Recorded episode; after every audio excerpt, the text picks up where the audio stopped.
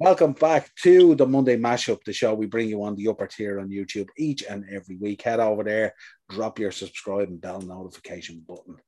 As always, joining me tonight for our show, my partner in crime, DJ Dazzler, MC Mystic Mac, the man who has been springing the tunes onto me all weekend from the Jeep. How we doing, my man? I'm all good, brother Niall. How are you, pal? Good, good, good. Certainly a very interesting week and weekend in football between fixtures and news and everything else that's going on. So we're going to get into the show anyway. As always, if you want to contact the show, we're on Gmail, the Upper Tier Podcast, Facebook, Instagram, the Upper Tier. We're on YouTube, the Upper Tier, and for audio versions of the show, Spotify, Amazon Music, and Google Podcasts let's get into this. Let's do a rundown of the fixtures for starting off Friday night, eight o'clock. Brighton won, Crystal Palace won.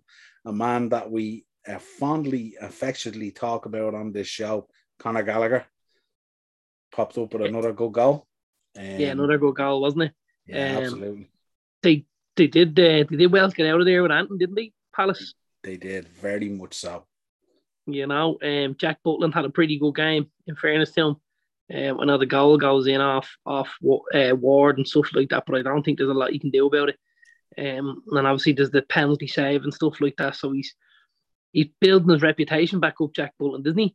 I mean, he was a kid that when he was at Birmingham City, there was massive talk around him, and he was on the way to the the, the World Cup. I think it was 2018, wasn't it? Mm. And uh, and then he's just kind of gone into exile, you know, over the last few years. But he's uh, he's back now at uh, at Palace and, and Vieira obviously seemed he liked in the or seen something he liked in that FA Cup game and decided to give him a role. Uh, I have to say, I really like the boy Vicente Guaita. I think he's a good keeper. Um, and that's not to say, you know, Jack Butland's not. I do like Jack Butland, so I think it's a tough decision for Vieira going forward. Mm. Um, but I have to say, I do like Butland. I like both of them in fairness. So I'm on to a non-loser here, really. It's it's a good headache for Vieira to have. I have to say on Friday night when I heard Jack Butland's name mentioned, I had to take a pause and stop and go, "Are we talking D Jack Butland now, or yeah. is there some other Jack Butland that has come through?" But now yeah, the same guy. Yeah, he, he he kind of flattered to the sea for a little bit, didn't he? He was at Stoke yeah. and didn't really get game time there, and then ended up um at, at Palace, you know, and right. and you kind of thinking like, what's going to happen here? He's come in behind Guaita and stuff. Um, you know, obviously confidence is key for goalkeepers, and he looks like a guy who's starting to get the confidence back in himself. Um, you know, he he he's a big couple of games behind him now at, at Crystal Palace. Um, it's only got to be a good thing, isn't it? Yeah, absolutely. Lunchtime game on Saturday. Man City won, Chelsea nil. Um, smashing goal from Kevin De Bruyne. Um, it kind of felt in the game. I don't know whether you felt watching it. It, it was kind of like it felt there was a goal coming all the time, didn't it? Like every time they attacked, it felt like they could score. Chelsea always felt like they were hanging in there. And I kind of felt in the game as well. It kind of felt like the game at the bridge as well. Yeah, I, I kind of feel, you know, and we spoke about this recently, I kind of feel that Chelsea against some of the bigger sides like that look and feel like they're a little bit toothless at times, don't they? Mm. Uh, whereas City kind of felt the opposite.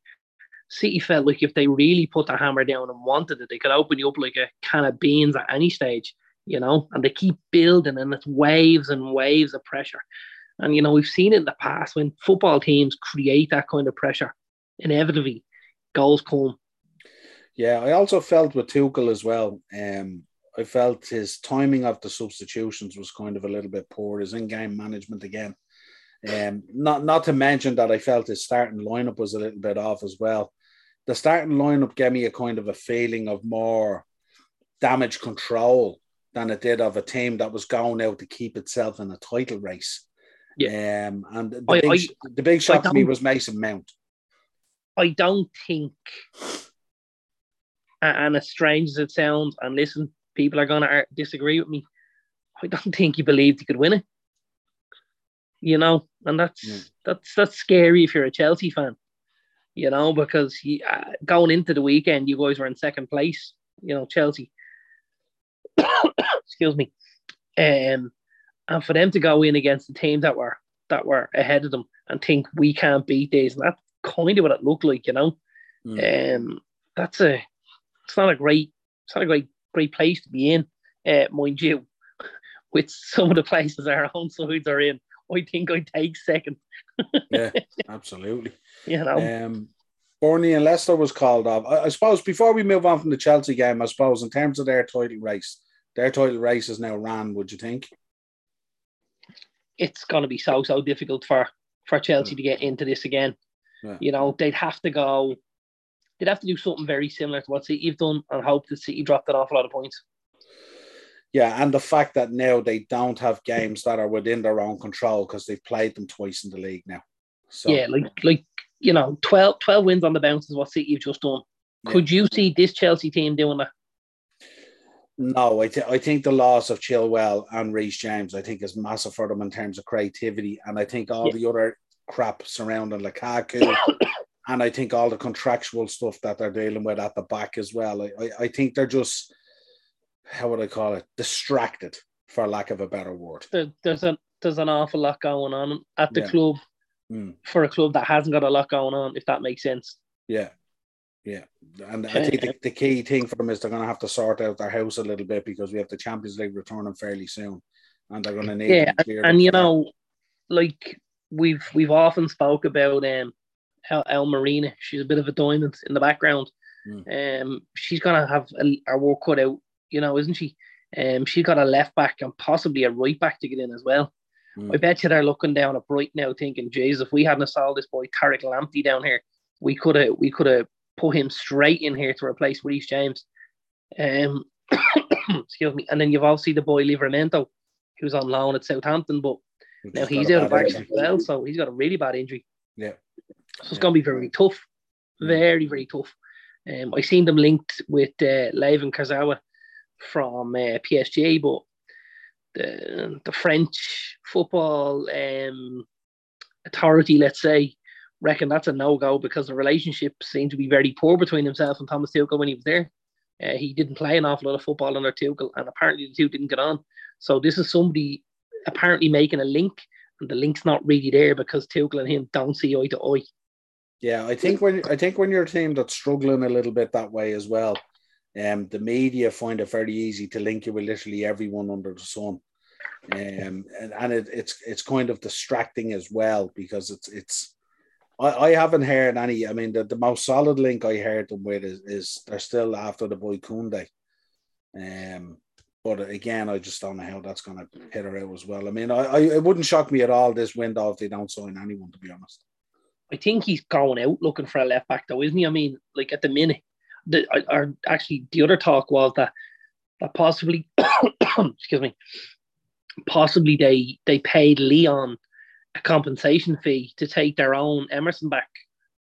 Um, that was also in the pipework, so they may leave that till lastminute.com, a couple of days out from the window, and say, "Listen, we can't get anyone in here. Lyon, here's two, three million we want Emerson back, and then Lyon go and reinvest that in a loan fee until the end of the season for a different left back or something like that. You know, I don't know. That's Yeah. Yeah, there's a lot going on there at the moment for Tuchel. Um, absolutely. and not a whole lot of it is, is kind of football related. It's kind of like there's a lot of dynamics going on there that he's trying to juggle at the moment. Yeah, Um, Burnley and Leicester was postponed, obviously due to CV. Um, Newcastle won, Watford won. yeah. It was this was a bit upsetting if I'm honest. Um, I went with oh, there was five of us left in the fantasy football, and I went with Newcastle. I thought they, I thought Newcastle would be solid enough at home. They should have won the game. They had enough chances, you know. Um, they should have won the game. They did an 88 minute. Uh, a boy we spoke about on the preview, João Pedro popped up with a with a Yeah. great header. By the way, Yeah, Um, I WhatsApped you straight away. yeah, that's right. Um, he, he this kid's going to be very, very exciting over the next couple Yeah. of years. I don't think you probably saw the best of him on Saturday because he's kind of a he likes to go on a mazy with the ball and stuff like that. His close control is excellent. He's quick. He's probably quicker with the ball at his feet than he is without it. But to score the goal in the manner he did, you know, I, I was watching it on on Sky Sports News unfold, and Michael Dawson, I think, was watching it, and he was saying, you know, this kid's put his head in where most lads wouldn't put their boot to get this goal. He says, This is a really top finish. He says, and it's really brave. He says, not something we've necessarily looked at today's younger footballers and said, Jesus, that's that's he's gone heavy in there, you know. Mm. Um But I think Newcastle, I think Newcastle are going to have to have a look at themselves because if they're going to get out of this, the mentality has to change. They went 1 0 up in a game that they were dominating. Yeah. You know, Saint-Maximin scores a great goal, um, mm. comes inside in the right peg, whips it back into the front stick. Usually I'd say, you know, where's the keeper and stuff like that. But excuse me, to be honest, to be honest, I don't even think I could blame Ben Foster. I mean, it passed him before he hits it. You know, it's he struck it really, really cleanly. Yeah. Um, but like there's so many, there's so much possession. They got so many crosses in the box, corners, throw-ins, everything. They just got everything into the box. Yeah. But when they went the goal up, they just took their foot off the pedal. Yeah. You know, it was like there was, there was fear there. It looked like they were riddled with fear. And you just thought, go on ahead, keep your head down, keep going, get a second, get a third, put this to bed, you know. Um, and they didn't, and, and they let Watford back into it. Yeah. Um, it's, you know, the, you know, when we look at the points at the end of the season, could be a big point for Watford come the end. Yeah, I was looking at the table. A win for them would have brought them up around 16th, I think, pending other results or something like that for Newcastle as well. 17th. Yeah, 17th or 16th or something like that, pending yeah. results. And, and I thought as well, the boy Wood that had come in on uh, had been signed like the amount of headers he kept on putting off target or over the bar or something like that. For a guy who was a header kind of specialist, really, you know what I mean? He had a yeah. poor first showing. I, I do think, and I, we spoke about it again in the preview. I think the idea in theory is working really, really well. Like it's first day at the office. You have Kieran Trippier down that right hand side and Ryan Fraser. Um, Fraser looks like he's going to give the ball out to Trippier on the overlap. And when the defender goes, Fraser puts it in himself. When the defender doesn't go, he gives it to Trippier. Trippier gets the ball in. I think Wood, I still think, I know we didn't get on the weekend, I still think Wood is going to score some good goals for Newcastle. And and he could be, you know, the difference between them staying up and going down. And yeah. I do believe they need a couple more goals. I think they need something from from that kind of behind the striker role, you know, that number 10, um, something creative. I know Newcastle have been mentioned in the in the same breath God help them, of uh, Anthony Martial. Maybe it's something like that. That that you know, I wouldn't wish it on anybody if I'm honest, but maybe it's something like that that they need some sort of a, a player that can pop up because we know Martial's record. Uh, you know, you know his his goal record is decent enough. Um, his aptitude is a different thing, you know, and and his um his attitude and his attitude. But I mean, if you get him on the pitch and give him chances, I think he'll get you a couple. You know, how how might be able to solve that if he was playing him? I think Anthony Martial would be much happier if he was playing week in week out. I think Absolutely. that's that's the frustration behind it. One hundred and ten percent, yeah. And yeah. I think if you play him in behind the likes of Chris Wood, where Wood can, you know, do a job of pinning in centre backs and stuff like that, you can get Martial around the edge of that eighteen yard line, one two touch, and then boom, let him pull the trigger. He, you know, he's a very very good finisher at times. Um, yeah, listen, I, I think they need more Newcastle, but I don't think they're done in this window already, let's be honest. No, I wouldn't have thought so. No. Um, next up, Norwich 2. Norwich 2, Everton 1. Uh, the gavel falls on our friend Rafa, and we'll be talking about it a little bit later in the show. But uh, this, well, this, well, this, this, Buster if I ever saw one. Yeah, absolutely. And we did say in the preview as well, this was one to avoid. We called it. Yeah, I think, I think we called it was one to avoid based on the fact that we were thinking Everton plus Norwich to score, wasn't it? Yeah. And of course, it goes the other way. I'd love to know what price Norwich were to win and both teams to score. They'd have had to been six or seven to one. Absolutely have to. I'd say so. Um, but in fairness to them, it was well deserved. They were the better team, you know. Mm. Um, they pressed really, really high. Their tempo was excellent. The boys, um, I think it's Josh Sargent, came back into the team I think um, he'd been out for a couple of weeks. His his partner had a baby and stuff like that. And but he came back in and he was very very good. Um, he's looked reasonably good for Norwich this season. Um, when he's been given game time and stuff like that, when he's been able to get in a role of having a couple of games under his belt, you know, good player. His partner had a baby. Roy Keane be having that. Roy Keane be having none that. Your partner had a baby and you go missing. You um. Wolves three, Southampton one um, Ward Prowse again, but uh, your boy comes up with the goods, Adama. Well, my boy Daniel Podence came up with the goods. yeah, that's that's my boy, the boy Adama. Listen, me, you know, the sun shines on a dog's arse every now and again, doesn't it? And that's basically what happened on Saturday. Um, I don't think it's going to add too many zeros to his uh, transfer fee when he eventually heads to Spurs. Yeah. You know, um, but he's got the he's really got the the snowball effect at the minute, hasn't he? Uh, Bruno Lage. Um, a lot of lot of good football at, at Wolves at the minute. Um, Podence, as we said, Trincao, Jimenez getting back in the score sheet, albeit just a penalty. You know, they're tight enough at the back. Only only beaten by a James Ward special. Yeah. You know, you, yeah. you see him kind of lining up to take that, and you just think he's way too far out for this to be working. Yeah. Approaches it with with uh, you know a side foot, and then it's all that wacky swerve that you know comes in at the last minute, and obviously Jose Sa having a great season at Wolves couldn't get near it. Yeah. And you can see as it goes past him, he's kind of looking, going, what was that? That was like something out of Harry Bleed Potter, the way that thing moved yeah. like that. You know what I mean? That was FIFA 99. absolutely, yeah. Was... yeah. Big, big win for Wolves. I remember looking at it at full time and I was thinking in, within the table and stuff like that, that that's a big win for Wolves. Um, yeah, absolutely. Because it moves them back into that potential European conversation. Yeah, and again, you know, like Wolves are a club that I wouldn't be surprised to see them do some business this this month.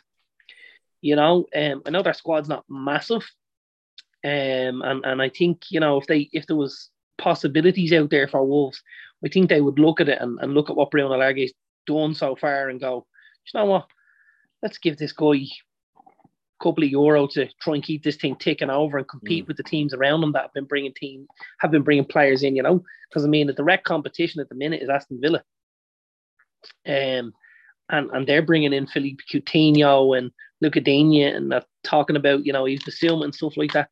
So if you want to roll with that, that's fine, but it's got to be you've got to be able to bring some people through the door as well, especially if, like we say, maybe Adam is going to leave the building. Yeah. Do they do they look to maybe take somebody from Spurs in the deal? Do we see Dele Alli heading there? Maybe playing in behind Jimenez or or the boy um, Bryan Gil, the Spanish boy. He hasn't really hit the headlines at all, has he? No. Maybe we see him, you know, take a wander down the road to uh, Wolves and till the end of the season or something like that. See if we can get him some game time. Maybe I don't know. There's options I suppose there for Wolves. Yeah, Bryan, Bryan Gil is a is a real good shout actually because we were only talking last week about Wolves and they need a guy who might produce a few more goals and like with him and I struggling slightly. Yeah. So um, yeah, that could be a great show, and it could be refreshing for him to actually get some consistent football in there that he hasn't had at Spurs. Absolutely. But yeah, good shout there. And it's it, and it's an attacking kind of a side you, you go into Wolves. So like attacking sides are going to get the best out of attacking players. You know, yeah. they really, really are. Yeah, well, I suppose I suppose it's time for, as you said, to back back the manager and Wolves to show just a little bit more ambition in terms of that yeah. conversation about Europe. Yeah, absolutely. Absolutely. Um, the half five game, Aston Villa two, Man United two. Um, the plan seemed to be going really, really well. Um, you, as as Man United fans, you've been on the show a number of times talking about what you'd like to see Elanga in the team, not yeah. necessarily Maguire there. Pick players yeah. being picked based on performance and on form and all that kind of stuff. Bruno taking the captaincy armband, um, which doesn't seem a bad thing at all. And the next thing, it kind of slightly implodes. And I think it was just the way that the game sort of the way it went. I think on another day, you wouldn't have felt as bad with a draw, except it felt like a loss. Listen, when you're two goals up with 75 minutes on the clock, you're almost on the bus with those points in your pocket sitting back down, aren't you? Yeah. Um, and it was an absolute kick in the stones for Villa to grab, you know, a couple of late goals and, and kill it off. But I think you're right. Like, I think there was plenty of positives from it. Um, to see Maguire on the bench was super. It really was. Like, yeah, you know, he was there, he was available, and, and Ralf said, "Nah, you know what? I'm all right with the two boys I have here." And, and rightly so. Yeah, and I think even you know he had Jones on the bench as well. I'm, I'm assuming, or maybe I'm making an assumption that I shouldn't, but if there was a change needed to be made, I don't know whether he'd have brought Jones on ahead of Maguire. You know, mm. um, but yeah, Bruno, you know, playing off the off the front and bringing kind of the energy and arriving late again, like we saw initially from Bruno. I think the energy we got from Elanga and stuff like that. I think there was lots of pluses. Um, I think the, the big minus is obviously throwing away the two goal lead and and dropping two points because we're not in a position where we can drop points, especially when we've been when we've been given a two goal lead. You know, I mean the first goal is an absolute gift from Emiliano Martinez. We're not used to seeing him do that, but when you get a gift like that, you you've got to really make sure that you nail it home. Yeah. Um, you know, Bruno took his goal very very well. The second one, it's a yeah. great finish in off the other side of the bar. Great movement. Um, really really good. You know, first touch is good, second touch is just clinical. But I mean, there's still an awful lot there's a there's a shroud of controversy around that United uh, team at the minute, you know, and you, yeah. you look at it obviously, and you've got Sean McTominay who are out; they were both suspended. You've got Ronaldo who's injured. You've got Maguire on the bench. You've got Rashford who had a knock, and yeah, we're, gonna, know, we're, we're going to get into some of this a little bit later. Um, There's an awful lot of stuff. I did want to. I did want to raise a point that you had raised previously, and I thought it was nice to see it. The boy Elanga up front. It was nice to see a player playing on the left side who has a left foot. Um, yeah. and I and I thought he really excelled from that point of view because he didn't have to keep on checking back inside and all. He could go yeah. the other way, and it seemed a bit more natural. Um, and I think you're right. You had called it that this is a guy with a big future and stuff like that. Um, he he was we you know we brought him on in the in the in the FA Cup game against Villa. He was very very good in, a, in an extremely short space of time, and not necessarily that he created an awful lot, but his energy and his work rate. He we were one I think it was eighty nine minutes gone or something like that, and he went and won a corner for us. You know, kind of through a little bit of his own endeavour and stuff like that. Went and got the corner, played it off the Villa line, and just turned to the crowd and went, "Come on!"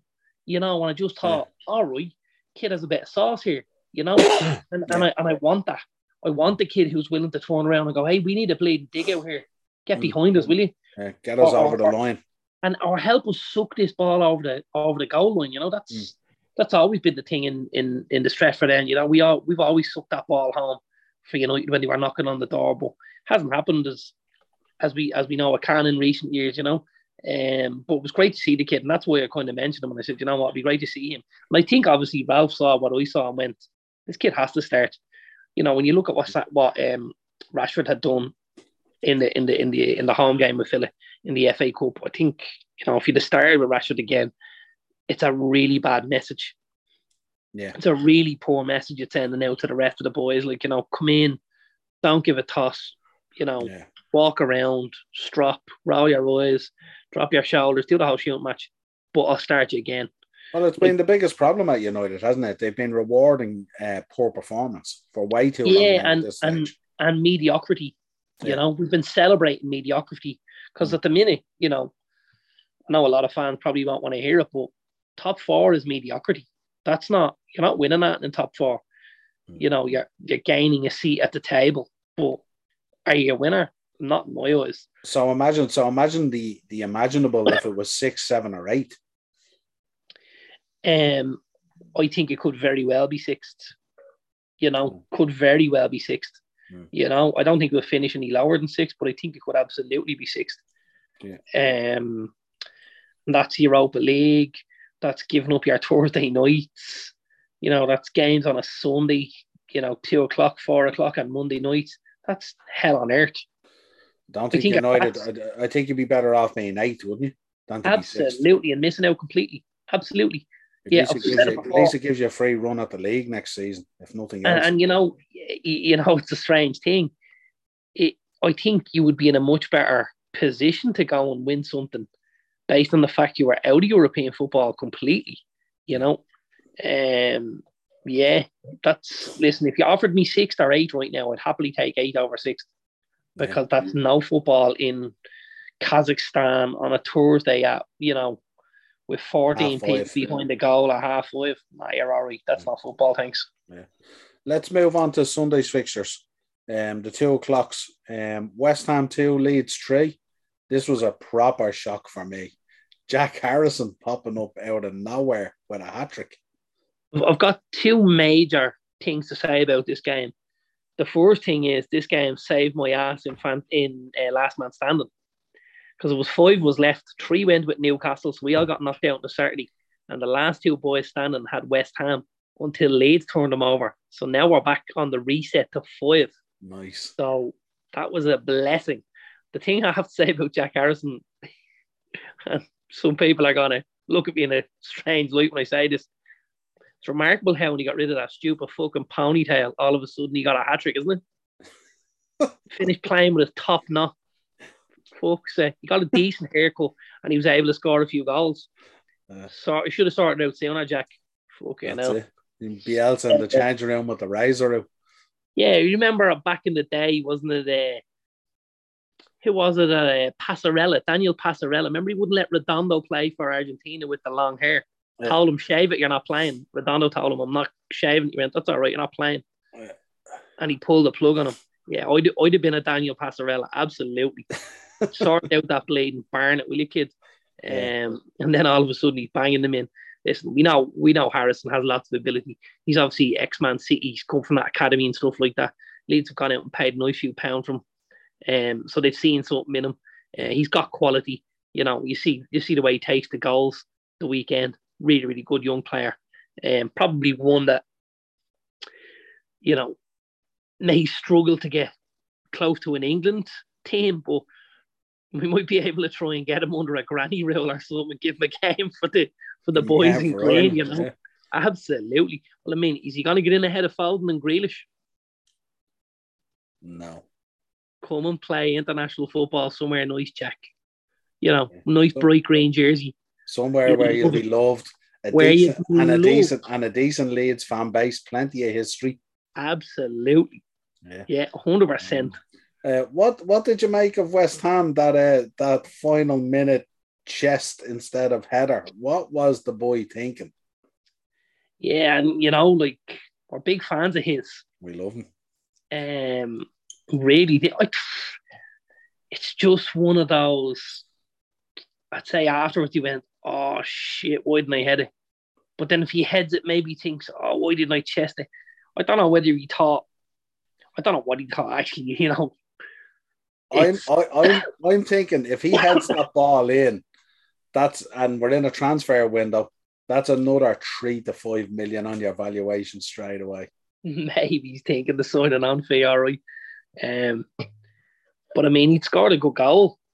Yeah. You know, he scored a very good goal. He's banging form, isn't he? Absolutely banging form. Um, I had I had captained him in my fancy football team the week before because he did double game week, mm. and he came up trumps for me obviously. And I never changed my captain the other day it was nice to see him get back on the score sheet and bail me out a little bit. But the double would have helped me even more if he could have stuck that in as well, you know. Yeah, um, but yeah, it would say it's it's a it's a blip for West Ham, mm. but uh, you know, hopefully it's it's not more than that. Massive game coming up at the weekend in terms of top four. They play they play United, don't they, at the weekend? So that's going to be a very interesting game. Um, yeah. The other, the other two o'clock because we had no four. Uh, Old Trafford, didn't it? Yeah, absolutely. Um, the, the North London Derby obviously was called off. So the, the other game of the weekend at two o'clock, Liverpool three, Brentford nil. Um, more or less straightforward. I thought the first half was a little bit lackluster. I thought they allowed Brentford a couple of moments to give them a little bit of hope. Alisson was a little bit wayward in his distribution first half, which is unusual for him. Um, but I think once the goal went in from Fabinho, um, I think it was kind of Brentford would have to open up then. They'd have to try and come out and get something, and that would play into our hands. I thought was a that was a great finish from the Ox. I have to say. Yeah. He's not he's not known for his headers. It's a great header, you know. Um, it was a great ball in as well from Andy Robinson. In fairness. Yeah, it was. It was. Um, it's probably something we're used to seeing from the opposite side of the pitch, but Robertson just reminding everybody, you know, he's he's well able to do it as well. Um, yeah, I think it was it was nice and comfortable for Liverpool. You know, um, they put obviously the the FA Cup game behind them and just went out and and played how they wanted to play and they moved the ball a bit quicker and stuff like that. I think and got the ball wider. And got balls in the box and stuff like that. Um, they didn't allow, you know, I think Brentford would have wanted them to try and play through them, but I think they tried to play around them a little more than that, which which suited Liverpool and, mm. and Brentford found quite difficult, you know. Yeah, very difficult for them to get Toney into the game as well when when you're surrendering that much possession. Yeah. Right, let's get into some of these hot topics. Let's start with nowhere else to start but the blue side of Merseyside. The gavel comes down on Rafael Benitez's reign as Everton manager. Um, some would say it came down nearly the day he signed as the manager. Um, very, very difficult appointment. Um, I'm not too sure what the club was thinking. I I have a massive, massive issue with this, if I'm honest. Um, I don't believe there was any opportunity for Benitez to succeed there at, uh, Everton. You know, um, when when you go in to manage a club, you've got three possibilities as as a as a manager coming in. You know, you come in with some sort of attachment with the club, which gets you a bonus in the bank with the fans. You come in with no attachment to the club and you kind of play on that level playing field, you know. Or you come in like Rafa did with the odds leveraged against you because you've a history with our bitter yeah. rivals. Baggage. And you know, and and and he was doomed to fail from the beginning. He really, really was. You know, I know in the early weeks things went very well for them and stuff like that, but with the squad Everton have, it's a poor squad. It's lacking so so much. You know, um, you've seen obviously they've tried to make a few changes now in January. Um, we've spoken about it previously. The fullbacks both needed looking at. Digne's obviously gone. I think Seamus Coleman's probably not a million miles away from the exit door, if not the bench at this stage. Uh, the boy Patterson will be playing games very soon. Um, you don't know where the kind of creativity is. There's, there's not enough goals in the team. It's just it's a poor, poor Everton side. It really, really is. Um, but I just think the owners of the club need to take a look at themselves and they need to understand that, you know, you give a guy a fair chance and he and he might do you a job, but you give a guy a job like that and he hasn't got a chance, you know. Yeah, I think he, he came out himself and he said he said it was such a difficult task. He says not only had we to try and get results, but we also had to try and win over the hearts of people. And I was kind of thinking, yeah, that's one side of it. But the reality is, one win in 13 is unacceptable at that level as a manager. Absolutely. Regardless of what's going on in the stands or on the terraces. I mean, the team has to be put out there to perform in such a way. And I know there was kind of internal petulance and stuff there, like there was players getting dropped and players being brought in and not being played. Yeah, and don't forget they've just gotten rid of their sporting director, Marcel Brands, as well. Yeah, so, I, mean, Everton is a club in turmoil at the minute. Yeah, but he changed a number of positions as well. Didn't he change the medical side of things? And like he changed, he, he changed, changed, a number of positions, which is now going to be catered specifically to his needs as manager. Yeah, and now he's out the door. So what do we do? Do we change it all back again? Do we keep what's in there now? Like, but that's again, that's down to the ownership of the football club. They've allowed all that. Yeah. They haven't turned around and said, no, no, no, we're, we're not going to do that. You know, you can work within limitations here, but we can't give you that. You know, they've just given them, they've just given them over 30 million for two fullbacks. Yeah. Uh, you know, knowing that Digne was heading out the door and you were going to get X amount of money for him. I think they paid 16 for Patterson and 17 for Mykolenko. So, you know, that's the 33 million. They've got they've yeah. got five for or they've got 25 for Digne. So they've almost balanced the books there. They're only eight million out of pocket. They've got two young, new, exuberant, vibrant fullbacks. But I mean, you do all that, and then you have to get a new manager in the door. Yeah. I mean, um, looking at the list of of who they're looking at, you yeah. know, it's not gonna it's it's not gonna be uh, it's not gonna be all lollipops and rainbows at, at Goodison for quite a while, if you're asking me. Yeah, well, the list the list of what they're looking for. I mean, the front runners at the moment are Roberto Martinez and Wayne Rooney.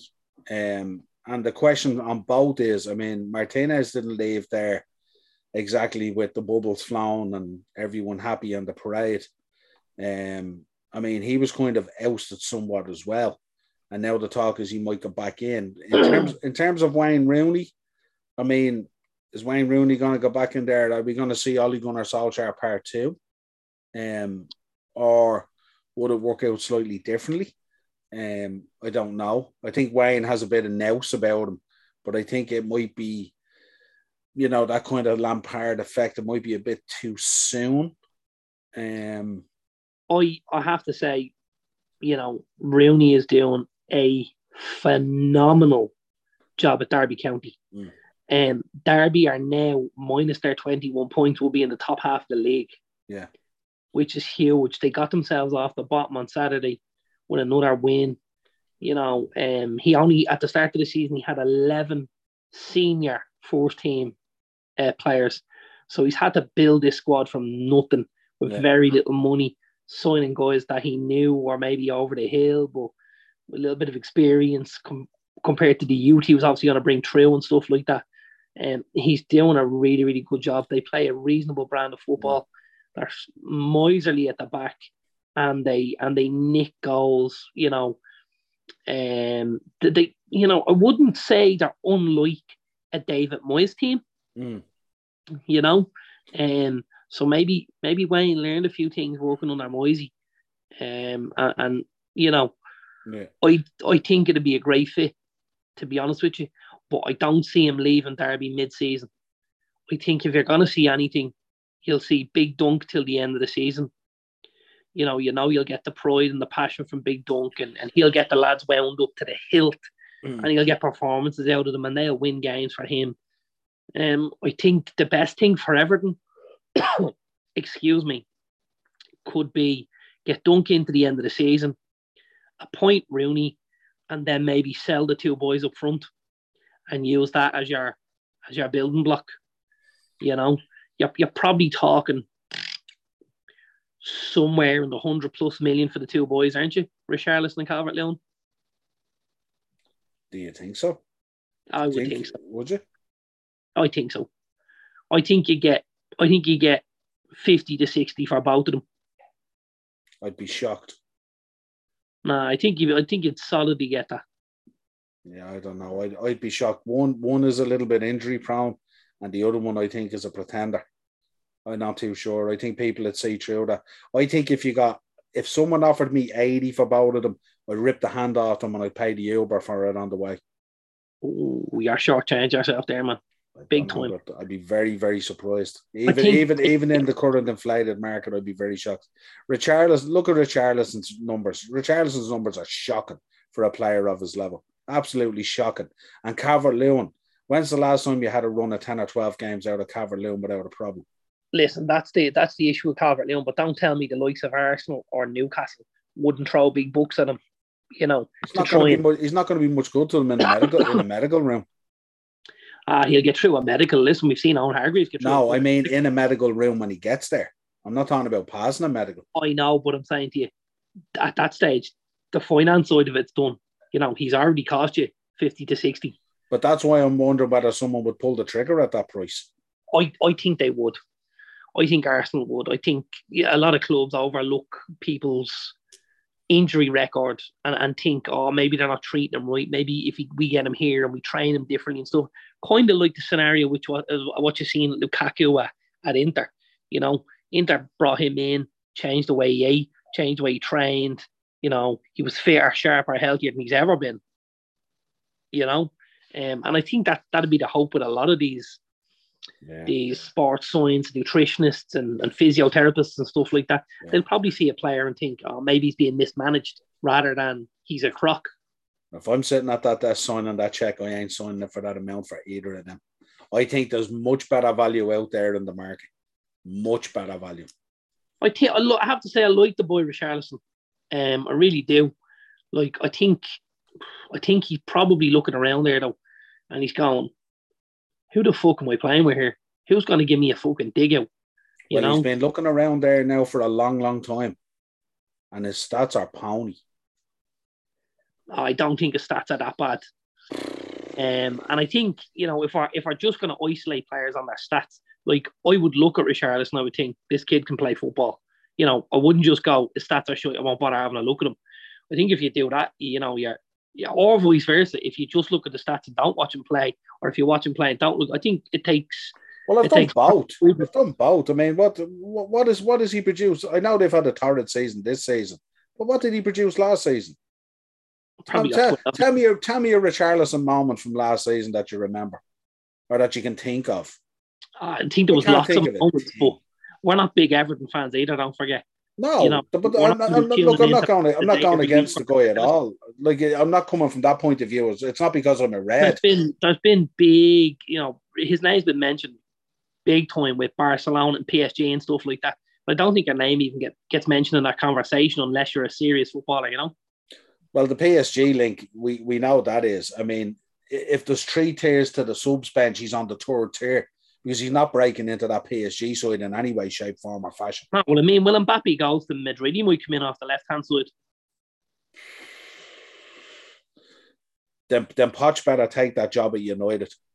That's all I'll say. Because that that's for me, that's that's for him to reach that level in any way, shape, form, or fashion. Even parking his stats and looking at his performances, I would be highly shocked. I think he's petulant. I think he goes overboard. I think he's a dirty player, and I think he doesn't offer up anything in terms of that ball of of talent that would be in there and stuff like that. I don't think he would add anything to a Messi or a Neymar whatsoever. No, but I, like I don't think you're like I don't think you're being very fair to him. Like he's playing in a really, really poor Everton side. Any of their good moments come from him, you know. Um, is it his fault that when he looks around, he goes, "I can't fucking do this with any of these boys here." Yeah, but yeah, but if you look at what he's look at what he's look at the opportunity he's had. I mean, last season Ancelotti was in there. He had James Rodriguez around him and everything and all. And and, and what happened? James Like, Rodriguez, who played about seven games and then was wearing a dress the rest of the fucking season. Yeah, but yeah, exactly. But but what I'm saying to you is if you're sitting at Man United at the moment and and Richarlison comes up available for 50, 60 million, are you, are you taking him at United? If PSG Um, want him, are you taking him at United? Regardless of PSG want him or not, I'm absolutely having a look at him for 50 to 60, 100%. Would you? I'm surprised at that now. I wouldn't. Well, if you're telling me he's gonna, he's gonna, he's gonna probably produce something, you know, like ten to fifteen league goals and create assists, I fucking think it's fifty or sixty. Well spent now. How many seasons are? uh, I don't know what his stats are like now. I haven't looked at his stats today. Do you reckon that will be his stats from last season? I don't think so. I certainly think in the last two seasons he'll have gotten ten to 15, one of them plus assists. I'd be shocked. We must have a look at it after the show, but I'd be shocked because I just, I just don't remember. I just, from my point of view, I can't recall a whole lot at all. There was, there was lots of periods where he went on, you know, goals, brays and stuff like that, but he maybe didn't. he maybe didn't maintain it for long enough, you know. But he went, scored a couple, got another one, and, and stuff like that. He's a very good header of the ball. Can Yeah. take a free kick, moves to the ball well with his feet. He's got good balance and stuff like that. He can use both feet. I like him. I have to say. You have me interested now. I'll go back and I'll look at those stats and I'll say, and I stand to be corrected if I'm wrong, but I just like I just I, I it's very few and in between and very far. I, I think he spends more time acting the pony on the pitch than he does anything else. So, um, but yeah, we'll have a look at it anyway. Interesting one, but um, yeah, I'd be sh- I'd be shocked if that was the valuation at this stage. But I think if they could market. get that out of it, that's Mm. that's the start of a rebuild. absolutely, yeah, I think that's that's exactly what he would You want. Mm. And and you know, if they if the owner threw in fifty and they got fifty each for the two boys, that's hundred and fifty to say, off you go. Yeah. Let's get the ball rolling here. You've only lost two players. Let's you know, let's get five in, thirty million ahead, and let's get some. Let's get the ball rolling. You know. Yeah, absolutely. Uh, and, especially with Rooney being there at the moment at Derby, it's very frustrating for him at the moment financially. I mean, there's player contracts being cancelled at the moment. There's talk of players being shipped out and stuff like that. So, whatever bit of talent that he has there at the And moment, even worse, there's talk of fucking Mike Ashley buying the team. Jesus, I- if that's I- not out of frying pan into the fire. Yeah, I, I'm I'm surprised. I'm surprised the 50 million wasn't um, looked at um, instead of being dismissed so quickly for a team that's in serious financial trouble. Um, for a Yeah, guy to but rock up, knowing what way he's going to go in and destroy it like he did at Newcastle, you know? He's a degenerate. He'd sell his granny for or swap our for one of them giant fucking mugs of well tea. look, well, look, based on the financial situation that's there at the moment, plenty before them have gone in and destroyed it somewhat, haven't they? yeah, listen, I think that you know, I, I I always listen to that um to find out how the owners passed the fit and proper test, and you just think, how did half of these lads get through here? These are all fucking degenerates. Yeah, the fit and proper is such a loose thing, isn't it, when they're looking at these things? But obviously, obviously, Mike Ashley, he's looking for somewhere to pin those Sports Direct banners. he has a lot of loose ones after St James's Park, doesn't he? Yeah, they left with him in the trailer. Yeah. Um, I wanted to touch on this issue with CV that's coming out at the moment. This the, the variant, obviously, because we obviously don't mention it on the videos for obvious reasons. But um, a lot of games being postponed at the moment. Um, and there was a bit of trouble at the weekend over the North London Derby. Spurs were up in arms over it because Arsenal had got one had got the game postponed on the basis of one case, Martin Odegaard. Um, and- Laughable. yeah, and it was kind of like it was kind of like now that now injuries have become the thing as well that can get you over the line in terms of getting Oh, shit. postponed by the looks of things. Exactly. Um, or, or or lads off the Afcon. Again, you knew they were Afcon when you bought them. You knew they were going to go away a couple of times. That you know, it's ridiculous. There's no way the Arsenal game should have been called off at the weekend. yeah, Absolutely no way. Spurs are 100 percent right to be fuming over it. I'd be raging myself. and now we're hearing tonight about the Burnley game tomorrow. um, a man, Sean Dyche, who not so long ago told Jurgen Klopp to shut up and get on with it, is looking for a postponement because apparently he only has 10 first team players in training. Yeah. Um. So You see, I, I, I just think that's so much more believable though coming from Burnley, whose squad is probably a third of the size of Arsenal's. So do you know what I mean? Like if he's telling me he's only got 10 fit and it's because of COVID, I would I would hasten to to almost believe him. But like the Arsenal situation was laughable, absolutely laughable. To Yeah. think that there was, you know, they, they were counting Aubameyang and Thomas Partey and the lads that were that weren't available. yeah. They're playing in a bleeding competition on the other side of the world. Well, well, well. One one of them is the other one. Well, apparently is is the other one. Apparently is on the way back, for unknown reasons. which will break Arteta's heart because Arteta was hoping he'd be gone for. Arteta was hoping that Gabon would He'd probably never win come it. back Yeah, that they'd win it. and he'd party until bleeding July. yeah. Um, but yeah, I, I think it's it, it's it's something that the FA are going to have to look at here because there's a bit of there's a bit of leveraging going on, you know. And there's Yeah. talk now that Arsenal are potentially applying to have the second leg of the Carabao Cup postponed. I was reading that today as well, the one on Thursday. Um, I, I don't know what they do then in that situation. You know, I know we had it postponed, so we ended up then we had to play the first leg at Anfield, so the second leg would be at the Emirates. And now that's So not did they give to you the second leg at Anfield again? Th- That's what I'm thinking. Does it does it does it does it boomerang back again, or what happens, or where do we fit the where do we fit these in? I mean, I'm looking at the moment with these postponements. Some of these teams are actually nearly four matches behind. Burnley by the end of this could be six behind. Like, how to, Six where, games behind. where are they going to oh. catch this up? I have no idea. And depending on the teams they have to play, who might be involved in a cup competition in Europe. Europe, Yeah. like this is gonna be an A1 grade A shit show. Yeah, absolutely. Yeah, but we'll we'll we'll keep a close eye on it. But um, at the moment, it seems that whoever's reviewing this situation are very sympathetic to situations at the moment. Um, I'd love to be a fly on the wall when the actual report is being submitted to see actually what's in it, the justification for this and stuff. You know. Um, I want to finish up with the man behind you there, uh, Ralf Rangnick. Um, I wanted to have a chat about him in terms of. I know we had some words earlier today on the Are thumbnail. we having a chat about Ralf for a change, is it? yeah, we we'll have a we'll have a quick chat about it. But I want I wanted it to to be more than just him because um there seems to be a section of the United fan base now um that are discussing Ralf. Um and, and there's talk coming out today that apparently a new manager might be arriving sooner rather than later. Um, so I just I wanted to get your views on it, get a get a, a balanced view on it, if you like, in terms of what's been coming out. I mean, we've seen the interview with Ronaldo saying that he's trying to pass on when he was first at United. Um, he used to go to the senior players. They would give him great advice that stood to him throughout his career. And he feels at the moment now that the advice that he's given to what he calls the younger players there, and I'm not sure at 37 who the younger players are. I mean, it's probably not Cavani, but it could include everyone else. And they don't seem to be taking his, um, let's say, his uh, information on board from his experience.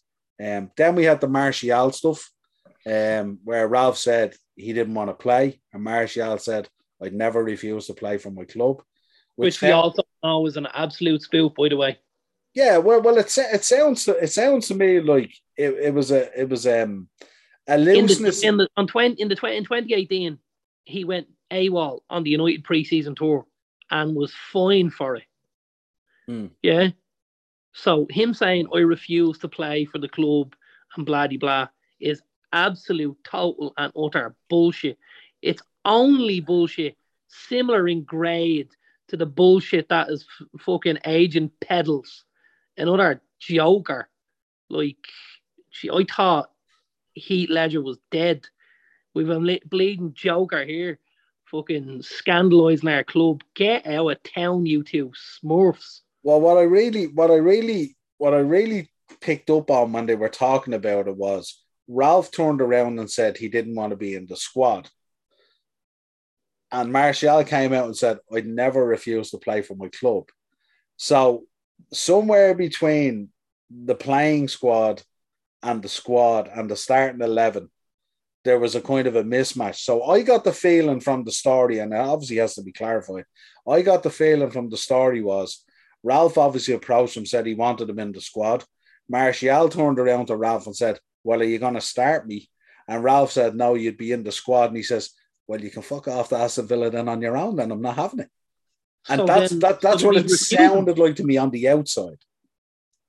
So he's he's now too big to play for Manchester United. He is too great and too powerful. Hold on we get that Uber driver ready, will you? I'll tip him me fucking self. Get out.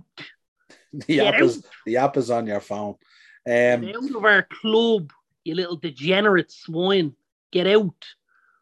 Now, also the other thing I wanted to ask you about in terms of Ralf, um, the other night we seen against Aston Villa a midfield that was kind of wilting and running out of energy and stuff like that. And the substitutions were made kind of very late. Um, and this seems to be a thing. This seems to be a trend because when we talk about Ralf, there's a kind of a connection there with Tuchel, and there's kind of a connection there with Klopp. And we've also seen this We've seen it in game management as well with Tuchel, where he makes changes very, very late. We've seen it in the City game this weekend. And we've also seen it with Klopp as well. We've seen it earlier in the season when he was playing against Brentford and we drew three all with them. That his substitutions were made very late and his in-game management wasn't what it should be. So it's it's kind of a little bit of a pattern that like I'll make do what I have and see what happens, and then all of a sudden you're in the shit and you go, oh fuck. excuse me. Yeah, like I think anyone that watched the game and thought Nemanja Matic was going to get 90 minutes under his belt, you know, that would have been a shock to most of us. So, you know, would have been you, a shock. Would have been a shock to Matic.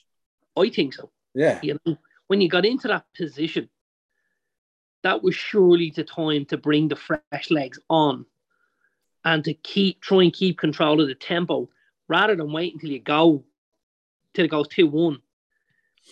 And the, and the snowball is already building pace. And now you've got this monstrous wave coming, and it's just to take you over by the head and wash you out to sea. And that's what happened. You know, like that, that change need to be made made earlier. I saw uh, Ralf talk about last week in the FA Cup game and stuff like that. And he said when they went with Diamond with, with Donny, um, they were much, much better. So if he knew that, why did we? Why did it take so long to see Donny? Was it because what he did worked and he went, no, I don't need to look at that again now. This worked. We're grand. I mean, surely there was merits to say we're 2 0 up. Let's try and shore this up. Let's take off a couple. Let's stick on, let's put on, let's put on another couple of, another centre back, you know, and go to a flat, go to a five, take out one of the boys down midfield, let the lads all sit back and create a couple of banks. Wouldn't have worked for the last 15 minutes. I think it might have, you know. Absolutely. But, but instead, you know, we're, we're still trying to pick the ball up high up the pitch and, and trying to nick the ball and stuff like that, which left space in behind. Like the the um the goal for Coutinho, possibly three lads who should cut that ball out before it before it hits the back of the net. I feel like Dalot was done up like a kipper. He was torn inside out with the ball. He had to look around and he went, shit. The ball comes across. You think Varane is going to clear it. And as, as it goes by him, he grimaces and goes, oh no, as if I should have got that. Mm. And then I got even to the point where he's inside the six yard box and he's not getting into the goal. Where's your goalkeeper? You know? Yeah.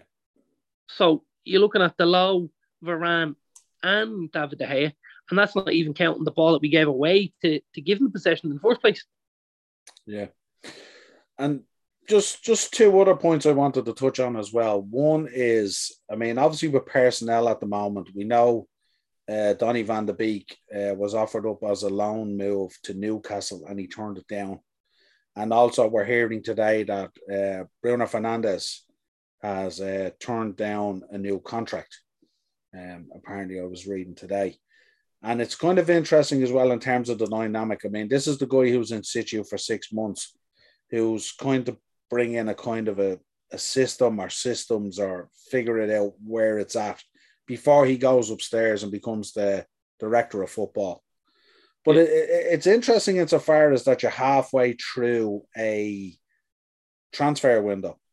Um, and it's identifiable kind of what's needed to push on and maybe get that top four because him going up into that job and you guys not having top four or European football or whatever is a kind of it's it's a double edged sword, really, isn't it? And in terms of, I know there's a bloated squad there as well, somewhat. So some players need to be moved on as well. Um, but I mean, what you're thinking around that whole thing at the moment? I mean, they don't seem to want to give him. I mean, Zakaria seems to be available, and I know you mentioned the other day five million is kind of insulting. Um, and there's talk today that six or seven has gone in or something like that. But it's um, they they, they don't is there a lack of support there at the moment? Is this a kind of a, a moment in Man United's season where it's a suck it and see? Let's see what this guy is about. Is is is this guy nearly on trial? Absolutely. Before that happens, or absolutely, yeah.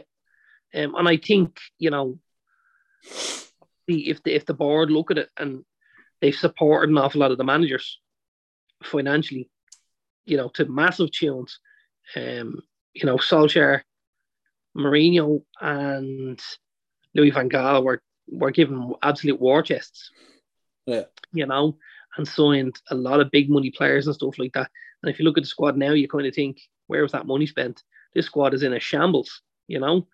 Um, so you'd have to ask the question: Do you give more money out? Do you hand it out willy nilly, or do you want to see a return on your investment first? and know that you've got a coach who can get more from these players, you know, um, which is kind of akin to what I spoke about earlier on at Wolves. You know, I think Wolves have been relatively prudent as well. Um, but I think if you look at what Bruno Lage has, has done at Wolves, you see the style that they're playing and and and the and the games that they're playing and, and the results, the way they're going for them. Like if I'm a Wolf, if I'm on the Wolves board, I'm absolutely turning around now and saying, all right, well, this guy has shown us an awful lot. Now it's time for us to back him. Whereas I think that's yeah. very, very difficult to happen at United at the, at the minute because, you know, we kind of gave Ralf uh, the, the easier games, didn't we? To to get in and get in, yeah. in and stuff like that. You picked the timing. We, all, we picked it. We thought, listen, Ralf's going to come in, going to win six on the bounce, going to throw us back up into fourth or fifth, in January, we'll pick up one or two. He'll get us over the line. Doesn't look like that at the minute. It looks yeah. miles away from that at the minute. And and I can't I can't help but think that if we were going a little bit better in the league and if the performances had looked a bit better, maybe they would decide, you know what, we'll open the wallet. But I think at the minute, the way things are, you know, he'll do well to get any backing from the from the board. I think obviously there's talks of um Zakari and then there's talk to the boy Amadou Haidara as well. Um, both similar kind of players, defensive midfielders, kind of going into that engine room at United. But I don't know. You'd have to you'd have to know that this was something that the next manager was going to, you know, use and, and, and he was going to get the best out of as well. Because I mean, if we're talking about let's say Mauricio Pochettino or or if we're talking about Erik ten Hag, I suppose they're the two leading names in the frame for it at the minute. You know, if if we sign one of these boys and they don't use them, it's yeah. more money down the drain, isn't it? Yeah, it's I think th- it's another name on that already inflated squad list. Yeah, I think the thing about Ralf is I think I think he came in and I think the project was probably sold to him insofar as these boys are lacking a bit of direction and a bit of tactical, bit of tactical nous. Come in and give them a bit of tactical nous to kind of assess the squad.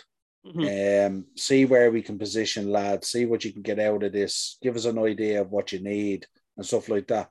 But he's faced a tidal wave of absolute utter shite in terms of, you know, stories being leaked to the press, clicks within, you know, division within the squad, um, you know, a certain amount of hate towards Ronaldo. He's come in and, you know, members in there going, who's this Billy Big Bollocks who's come in kind of thing, and we're trying to do things here. Yeah you know, youth being held back because older members are being pushed forward. Um, you know, all the contractual stuff, um, trying to move players on. He's come into a whole torrent of stuff Absolutely. that I'm sure he never felt was going to be there. No, no, 100%. And like you said, I think he was sold a dummy, sold a red herring. He was, he was feeling he was told, you know, come in, get the best out of Pogba, Rashford, Sancho, you know, make Ronaldo and Cavani poor, you know, get Bruno out playing and do this and you, you know, and it hasn't been, it hasn't worked at all so far, really, you know. Um, and, and what's happened is he's actually uncovered more problems than solutions, really. Yeah. You know, and if you see with, you see obviously now where we've been linked ever so slightly with Antonio Rudiger, and knowing that he's got the the deal on the on the table with Chelsea, and Chelsea don't want to pony up for him, and he's saying, "Well, I want X, Y, or Z if I'm going to sign up." And and Ralf was looking there, and he's going, "Jesus, maybe we'll take this guy." You know, uh, again, I'm looking at him and going, "Surely to God, we're not going to let Ralf make all the decisions here." I completely understand that if we go in the director in, in the director of football role in that direction, that Ralf is going to have more pull than maybe other guys have at the club, you know. But for him to make all the signings for a manager who then has to try and fit him into their selection process is very, very difficult. You know, the conversation has to be two way. It has to be I speak, you listen, you speak, I listen we come to an, an arrangement here. We make lists, and and you know, if if we only make lists of two or three, we get someone from that one, two, or three. I think, as we spoke about previously, the issue with United has been that list's been too long, hasn't it? You know, that list was maybe five or six names long, and we were getting number five on that list. You're going, that's yeah, not quite what we wanted. It's like as if you identify a piece in the jigsaw that's missing, and you put that piece in, and another piece falls out. And I think what we've seen in the Premier League, the one thing that we're finding the way football has evolved is that if you're going to play a system, you have to have all the pieces in the jigsaw for that system to work. And if one piece falls out, or one piece gets injured, or one piece ain't really doing it for you, or whatever it is, the system falls asunder. It's like when this guy talks about the press game, and we've spoken mm-hmm. about it a number of times. If you don't have players at the quality to pull off the press, it falls asunder if only one is doing it or one isn't or whatever it is. And I think this is the problem that's being at United. Like you identify, okay, we might need a couple of attacking wingers, and you go out and you get them, and then suddenly you realise, well, we need a CDM, and suddenly you realise, oh shit, Maguire maybe isn't the player that we thought he was. So suddenly we need a defender. And then you're looking at Aaron Wan-Bissaka and you're going, yeah, well, he's great at defender, but he can't do anything going forward. So up that side is kind of a little bit light. So now that's not working out and we need that. And it, it just seems every time you put a piece into the jigsaw, another piece falls out of the jigsaw. And the yeah. system, because of that, then suffers and falls down. And, I, and, and I'm just wondering, is there a scenario? Is there a scenario where in six months' time this guy doesn't go upstairs? Possibly, yeah. Quite possibly. I mean, are we talking in the summer that there could be a total clear out on a fresh start, a proper fresh start, a proper reset?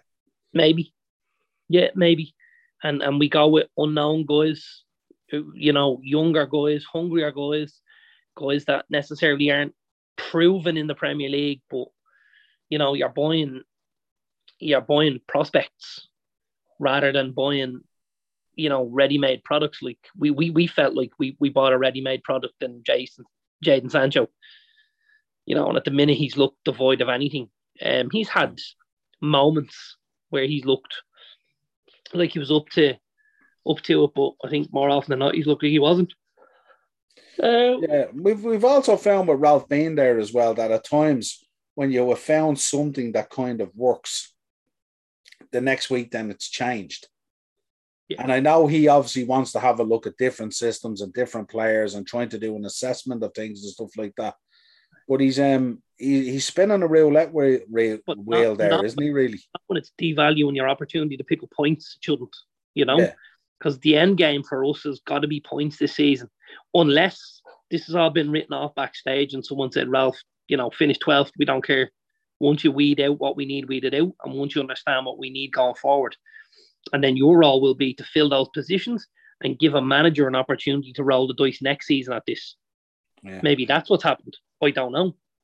I I couldn't imagine that that's the idea, but listen, stranger things and all that. It, it's a very interesting um, it's a very interesting dynamic at the moment, isn't it? Because week on week, there's there's another shitstorm to be dealt with, um, and and I wonder I wonder what Ralf is like in the background. You know what I mean? I, I don't get the feeling for him that he's that much of a lunatic, you know, like a Tuchel, where Tuchel would gut you like a fish or over something, or Klopp would absolutely hair dryer the head off you over something, you know what I mean? I don't know whether he's that guy, is he? Because uh, as we know, like in terms of management, he hasn't been heavily involved. We know he's very good. He has a decent track record as a, as a football director uh, bringing players in and stuff like that. I know because I know he was directly responsible, I think, for Firmino at Hoffenheim before we bought him and everything and all. So I know he has a decent record. And Joelinton. Joe. That's very harsh now. I like Joelinton. Put it out there, kid. Yeah. Um, but yeah, I, I, I just think it's um it, it's a very interesting dynamic at the moment, looking at United the way things are unfolding, and it's um it'll be interesting. Um, to go on record, I still think you'll get top four. I'm putting it out there because I do think, and I believe, like you, and you've said it before on shows, I do think things will come around. I think things will eventually have to click. I think the only issue I have with that now is is the finish line far enough in front of us. That's the only issue I'd have with that. You know, you don't want to be you don't want to be coming down the rail and realize you're only two steps from the end and you need three to get there. And that could be the issue with United. Um, I, I firmly believe we're the best of the rest if you discard the top three. Yeah. I firmly believe we're the best of the rest. Mm. We may not have shown it, people may not have seen it recently, but I do believe we are the best of what's out there. I believe we have the squad if somebody can get the tune out of them, if Ralf can get them to play a tune, when we get bodies back and stuff like that, you know, when we find a system that, that everyone's comfortable with, I think we can get the ball rolling. But I just don't want that line to come too soon and us get knock it up into that fourth spot because yeah. we started from too far back, you know. Yeah, and, in terms of Wednesday, your view on Wednesday, I mean, you've obviously Brentford on Wednesday. Um, must win. It, it's, it's a must win, obviously. Well, every game from now on the run in is nearly a must win at this stage. But is, is, is he um Do you reckon he'll stick with what he's seen, but just be more astute in his substitutions? Or do I you think think, so. the likes of Ronaldo, and Maguire, and players like that and Rash will come back into the squad? Come back into No, the, no, the I, 11? I'd be if I'd be shocked if there's any more than two changes in that from that starting eleven. Um, one, I would think Scott McTominay will come back in for Nemanja Matic, Yeah. and I'm just giving one other in case somebody goes down with it with a sickness or something. Any more than two changes, I'd be shocked. I'd be really shocked. Well, here, here's one I want to, I want you to answer. Maguire. Does Maguire come back in? Not for me. But does he come back in for him? I don't think so. I'd be shocked if Maguire doesn't start on Wednesday. Based on what I've seen previously, I'd be shocked. I don't know. and, I don't. and you know, I think I think it would I think it would lay down a statement. I don't think. Um, I don't think he can bring it back in after. You know. Hmm. I don't think the two boys were awful at the weekend. You know. Um, I'd be shocked to see him come back if I'm honest. I don't Yeah. think he found at all because I think he wants two guys that can move, and I think he knows straight away Harry can't move.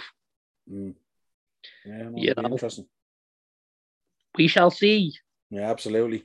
Well, you will be seeing us more this week. Of course, we'll be back. We'll have the transfer show coming at you. Um, we'll also have some um, reactions to some of the bigger games and stuff like that. We'll also be back with our Premier League preview for the weekend. Some great fixtures coming up next weekend, and we'll be back, of course, with beat the bookie to try and make you a few bob. Um, again, this weekend we hit the bar a few times, um, but we will be no doubt about it. We'll be back. We'll also be releasing more episodes from the vault.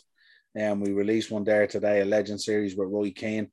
Um, and we also released an interview we did with Darren Waremount, who's a uh, avid Sunderland fan and a prize winning author, um, and also a friend uh, from Impractical Jokers.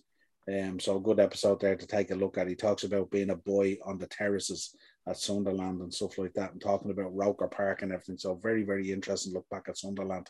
And he also has a chat with us about the uh, the series Sunderland till I die. So very interesting ideas. On Good series. well. I enjoyed it. I have to say. Yeah, yeah, really, really good. So as always, this has been your Monday mashup with myself and Darren. Um, interesting look back at the weekend's action and some of the hot topics. Um, if you want to contact the show, of course, drop your comments in the episode. Obviously, hit a like and subscribe while you're doing it. Uh, if you want to email the show, the upper tier podcast at gmail.com. On Twitter at the underscore upper underscore tier. We're also on Facebook and Instagram, and audio versions of the show are wherever you pick up audio shows, you will find us. And not to forget about TikTok. We're out there on TikTok having a lot of fun.